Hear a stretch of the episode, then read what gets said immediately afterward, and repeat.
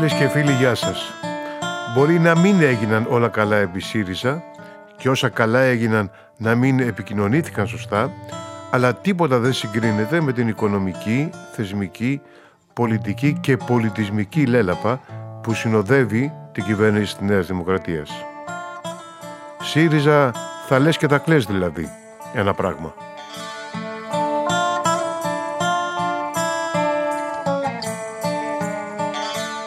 Και επειδή είναι καλό να λέμε τα πράγματα με το όνομά τους και με ντοκουμέντα, κάθε εβδομάδα συγκεντρώνω τα διαμάντια της κυβέρνησης της Νέας Δημοκρατίας σε ένα μικρό ημερολόγιο. Και είναι πολλά. Μπορείτε να βρείτε και να διαβάσετε όλα τα προηγούμενα επεισόδια στο tvxs.gr. Ας δούμε όμως τι μας επιφύλασε η εβδομάδα που πέρασε από την κυβέρνηση Μητσοτάκη.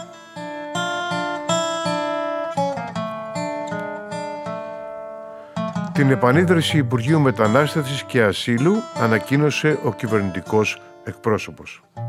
Ήταν αυτό το Υπουργείο που είχαν καταργήσει αμέσως μετά τις εκλογές για να μην ξεχνιόμαστε.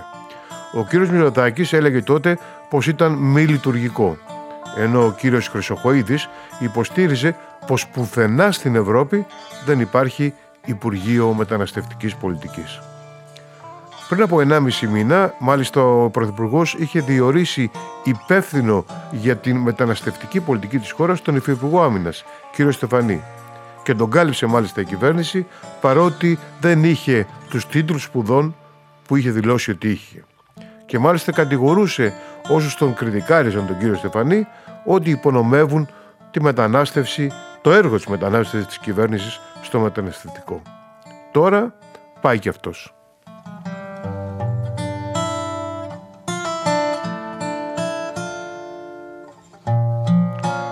Το νέο Υπουργείο λοιπόν αναλαμβάνει ο κύριος Μηταράκης με αναπληρωτή τον κύριο Κουμουτσάκο.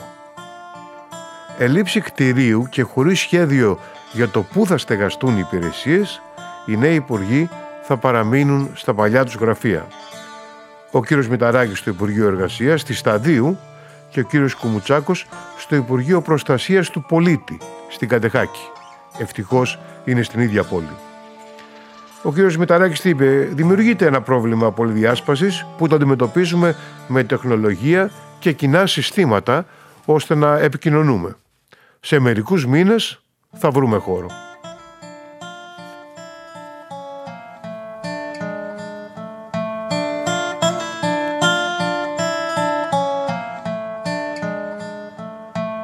Να μην υποκρινόμαστε, δήλωσε ο ανεπίσημος κυβερνητικός εκπρόσωπος Άρης Πορτοσάλτε για το προσφυγικό. Είναι δύσκολο θέμα, λέει. Αν δεν θέλουμε να πνίγεται κανείς, θα έρχονται όλοι στην Ελλάδα. Τελειώσαμε. Ο κύριος ε, Πορτοσάλτε σε μια άλλη παρέμβασή του ζήτησε να γίνουν πρόορες εκλογές την Άνοιξη ώστε ο Πρωθυπουργός να προσδώσει, όπως είπε, αέρα νίκης σε μια κυβέρνηση που ξεκίνησε εξαιρετικά, δυναμικά, αποφασιστικά, ελπιδοφόρα. Έτρεξε κατοστάρι ως το Σεπτέμβριο και μετά κλάταρε.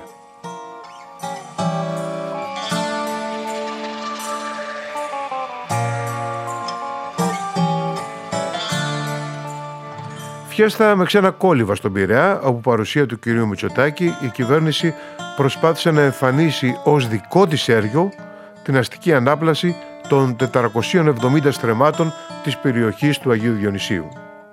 Για να λέμε την αλήθεια, η χρηματοδότηση του έργου με 15 εκατομμύρια ευρώ είχε εξασφαλιστεί από την προηγούμενη διοίκηση της Περιφερειάρχης σας Αττικής της κυρίας Ρενασδούρου.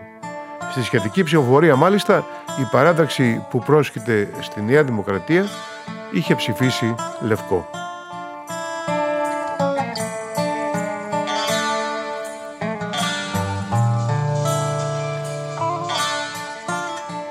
Χωρίς τη συμμετοχή της Ελλάδας ανακοινώθηκε από τη γερμανική κυβέρνηση η διοργάνωση της διάσκεψης για τη Λιβύη. Προσκεκλημένες πέρα από την Τουρκία και τις μεγάλες δυνάμεις και πολλές άλλες χώρες όπως τα Ηνωμένα Αραβικά Εμμυράτα ή ακόμα και η μακρινή Δημοκρατία του Κονγκό η οποία δεν συνορεύει με την Λιβύη όπως εμείς.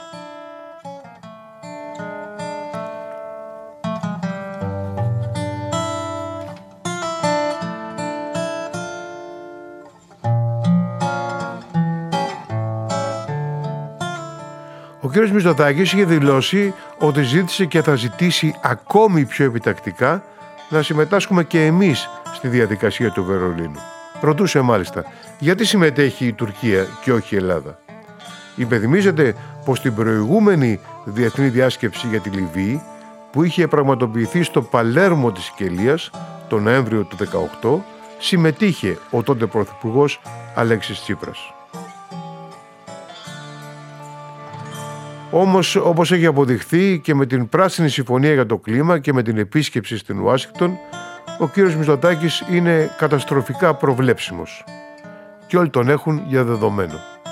Γιατί να τον καλέσουν;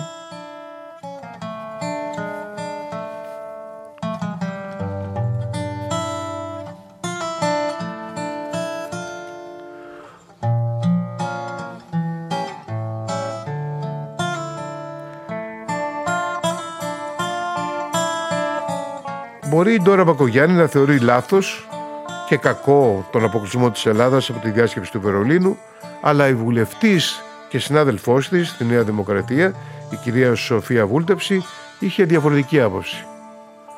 Δεν συμμετέχουν, είπε, ούτε το Ισραήλ, ούτε η Κύπρος. Χαζοί είναι οι σύμμαχοί μας στον East Med που δεν συμμετέχουν.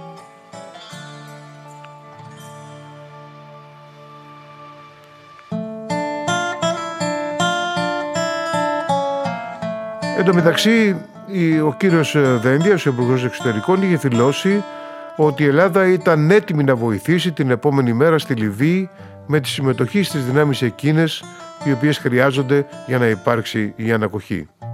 Με τη συμμετοχή ελληνικών δυνάμεων στην ευρωπαϊκή επιχείρηση. Το Υπουργείο Εξωτερικών επιχείρησε να διασκεδάσει τη δήλωση Δένδια λέγοντας ότι αυτή αφορούσε αποκλειστικά σε παρατηρητές στο πλαίσιο ενός ενδεχομένου διεθνούς μηχανισμού επιτήρησης της εκεχηρίας και όχι δηλαδή σε στρατεύματα.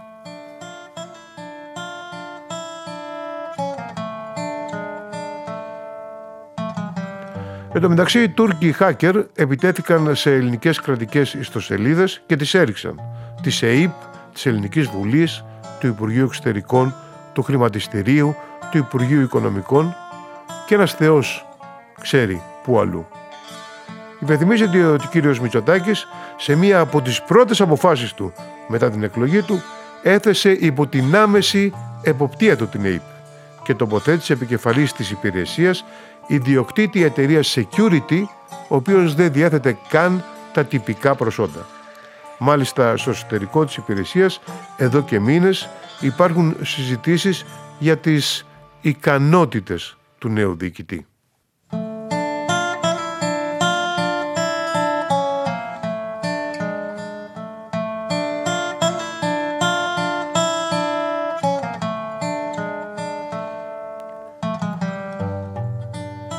Ο κ. Μητσοτάκης μάλλον ε, έχει οδηγήσει ακόμα και την καθημερινή να τα χάσει καθώς η φιλοκυβερνητική εφημερίδα κάλεσε τον Πρωθυπουργό να ακολουθήσει στα τουρκικά το παράδειγμα του Αλέξη Τσίπρα στην αντιμετώπιση του ζητήματος της Βόρειας Μακεδονίας. Έγραψε η εφημερίδα ότι ως Πρωθυπουργός Αλέξης Τσίπρας πιστώθηκε τη Συμφωνία των Πρεσπών ως απόδειξη ηγετικής ικανότητας. Το έγραψε τώρα μετά τις εκλογές, αλλά έχει τη σημασία του.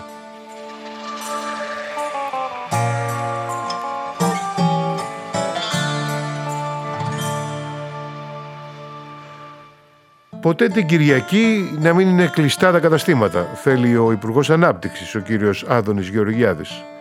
Έδωσε δυνατότητα σε ένα εκτοντικό χωριό και σε ένα εμπορικό πάρκο να ανοίγουν 32 Κυριακές το χρόνο. Βέβαια η Ομοσπονδία Ιδιωτικών Υπαλλήλων λέει μηδέν ιστοπηλίκων. Ο τζίρος της Κυριακής είναι πενιχρός. Αφαιρεί τον υπόλοιπο τζίρο της εβδομάδας, τον μειώνει και η κυβέρνηση απλά παρασύρει τον εμποροϊπάλληλο σε ένα εξουθενωτικό ωράριο.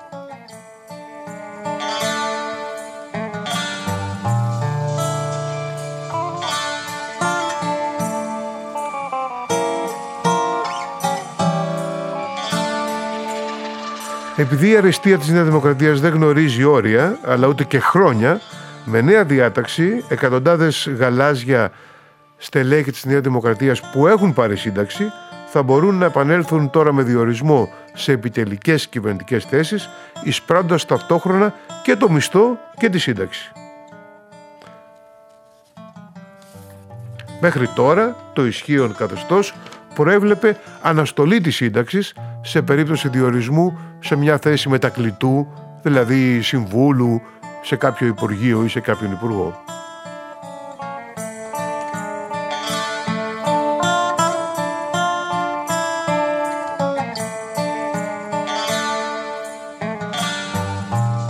Την ώρα που έρχονται οι συνταξιούχοι φεύγουν οι πραγματικοί εργαζόμενοι. Απειλούνται με απόλυση 5.500 συμβασιούχοι του ειδικού προγράμματος απασχόλησης του ΑΕΔ, παρά το γεγονός ότι όπως επισημαίνουν, εάν απολυθούν, πολλές δημόσιες υπηρεσίες θα βρεθούν στο αέρα.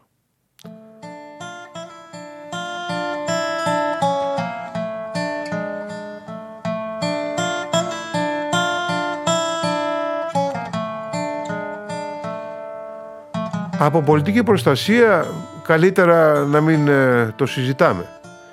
Η κυβέρνηση διόγκωσε με το νέο διάταγμα, το νέο νόμο που ετοιμάζεται την γραφειοκρατία και τα άσκοπα έξοδα, δημιουργώντας 14 νέα όργανα, τα οποία θα πλησιώσουν φυσικά οι ημέτεροι. Αυτοί που επινόησαν όλα αυτά τα όργανα, ε, λέει η Ομοσπονδία Εργαζόμενων στην πυρόσβεση, κινήθηκαν από ιδιοτέλεια, αφού στο μόνο που στοχεύουν είναι να θεσπιστεί ένας κομματικός στρατός, κοστοβόρος, για να βολεύονται οι μέτεροι και αρεστοί και όχι οι άριστοι.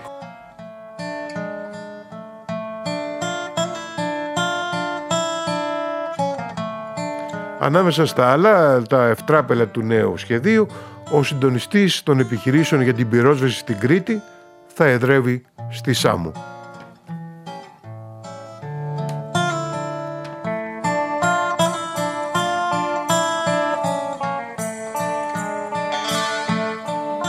Πίσω στο κατοικητικό, λέει το Υπουργείο Παιδείας και καταργεί την αργία στη γιορτή των τριών εραρχών, τη μαθητική αργία.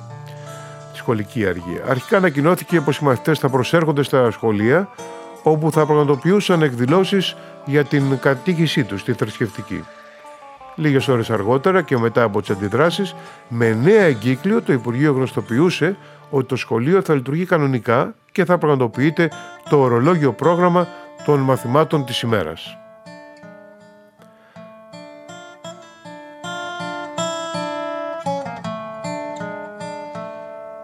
Με μια άλλη διάταξη της κυρίας Κεραμέως δίνεται δυνατότητα στους αποφύτους εκπαιδευτικών σχολών από ιδιωτικά κολέγια να αιτηθούν τον διορισμό τους στα σχολεία ως καθηγητές.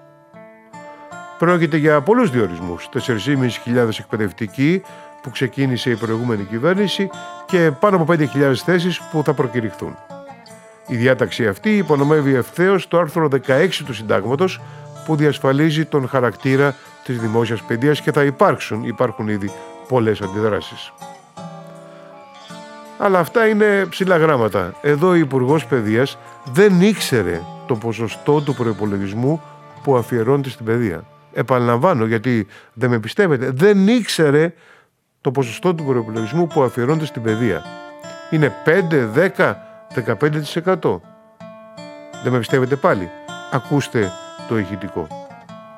Πείτε μου, τι ποσοστό του ΑΕΠ δίνουμε Εντάξει, στην παιδεία; Κοιτάξτε, δεν υπάρχει αμφιβολία. Δίνουμε, είναι χαμηλό. Πόσο, είναι, πόσο είναι. είναι ρε; χαμηλό. Ε, τώρα δεν έχω τα τελευταία Πέντε. στοιχεία. Όχι, όχι, λιγότερο. Α, πέντε. Λιγότερο, λιγότερο, λιγότερο. Πέντε, πέντε.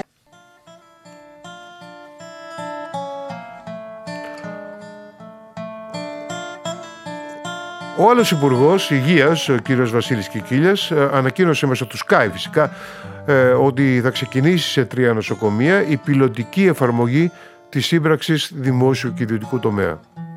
Στο μεταξύ, τα καθήκοντά του ως διοικητής του Μεγάλου Πανεπιστημίου της Κρήτης, το νοσοκομείο του Ηρακλείου, ανέλαβε ο πρωτόδεκα καταδικασμένος για βαριά ιατρική αμέλεια, κύριος Χαλκιαδάκης. Ο κατάλληλος άνθρωπος στην κατάλληλη θέση, άλλωστε είμαστε κατά των διακρίσεων.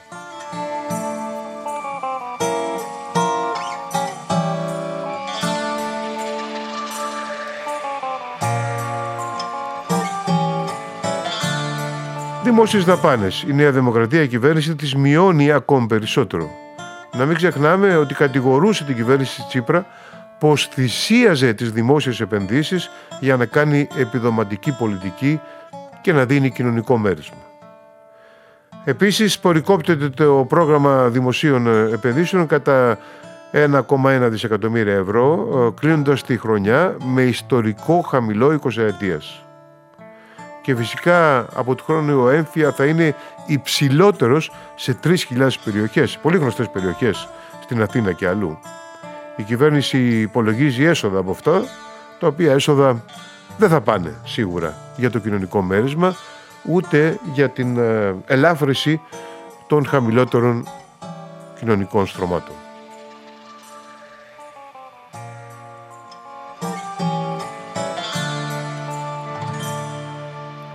Και τέλος, ξεχάστε την προστασία της πρώτης κατοικίας. Ο Άδωνης Γεωργιάδης μας το λέει από τώρα, γιατί δεν θέλει να χαλάσουμε τις καρδιές μας μετά την 30 Απριλίου που τελειώνουν τα πάντα. Εγώ το λέω από σήμερα, γιατί δεν θέλω να χαλάμε τις καρδιές μας μετά τις 30 Απριλίου.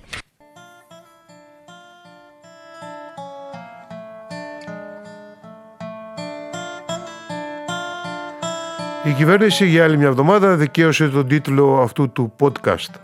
ΣΥΡΙΖΑ θα λες και θα κλαις. Θα είμαστε μαζί την άλλη εβδομάδα. Αλλά σας παρακαλώ βοήθεια. Είναι τόσα πολλά τα μαργαριτάρια, τόσο πολλά αυτά που συμβαίνουν, ώστε δεν μπορώ να τα καταφέρω μόνος. Δεν μπορώ να τα βρω όλα μόνος μου. Μπορείτε να επικοινωνήσετε στα social media ή στο ideas at tvxs.gr ideas παπάκι tvxs.gr Μέχρι την επόμενη εβδομάδα σας χαιρετώ.